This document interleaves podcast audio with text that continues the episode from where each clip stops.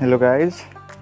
Myself Suraj Here I will be sharing some of the stories about, based on intelligence, which India has been working since years so far.